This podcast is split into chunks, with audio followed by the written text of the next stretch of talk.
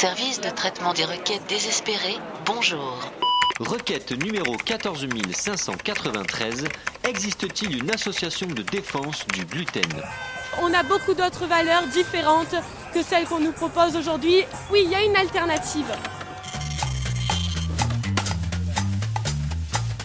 Chers internautes, intolérance religieuse, intolérance politique ou intolérance au gluten, toutes ces formes de haine ont atteint leur paroxysme en ce début d'année 2015.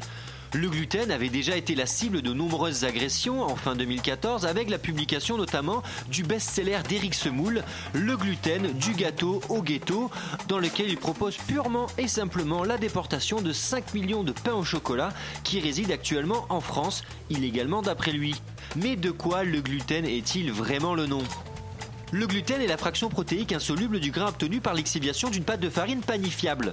En d'autres termes, le gluten est à la base de tout ce qui vaut la peine de se lever le matin, le pain, les pâtes, le sexe oral et les pizzas.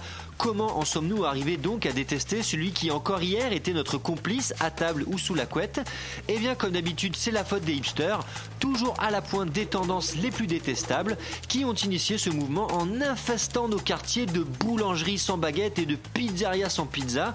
Le mouvement a ensuite été amplifié par le livre du joueur de tennis Novak Djokovic, Djoko pour ses supporters, Joe euh, pour les intimes et J pour ses maîtresses, Djoko qui ne peut pas encadrer le gluten comme il le raconte dans ce livre.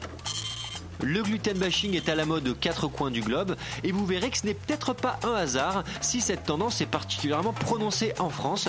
Je me propose en effet de vous révéler en exclusivité tout de suite les résultats d'une enquête de Jean-Françoise, Jean-Françoise, ma fidèle intelligence artificielle, qui récolte des données en permanence sur le web pour me donner sa vérité algorithmique, la vérité algorithmique. Alors Micheline, on vous écoute Je m'appelle Jean-Françoise, espèce d'abruti. Oui, euh, pardon, euh, excusez-moi Jean-Françoise, certainement la pression du direct. Alors qu'avez-vous à nous dire sur le gluten? Le gluten est apprécié par 20% des Français, tout comme François Hollande. Il semble donc que François Hollande soit constitué à 100% de gluten. D'accord, merci euh, Jean-Françoise pour ces conclusions euh, audacieuses euh, sur celui qu'on appelle affectueusement Flamby.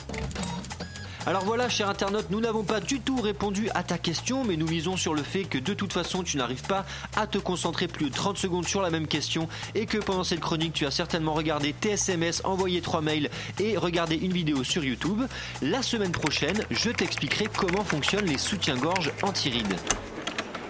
Merci de votre attention. Si vous voulez retrouver les podcasts anti-allergiques de notre consultant Alexandre Pierrin, rendez-vous sur le nouveau site de radiocampusparis.org.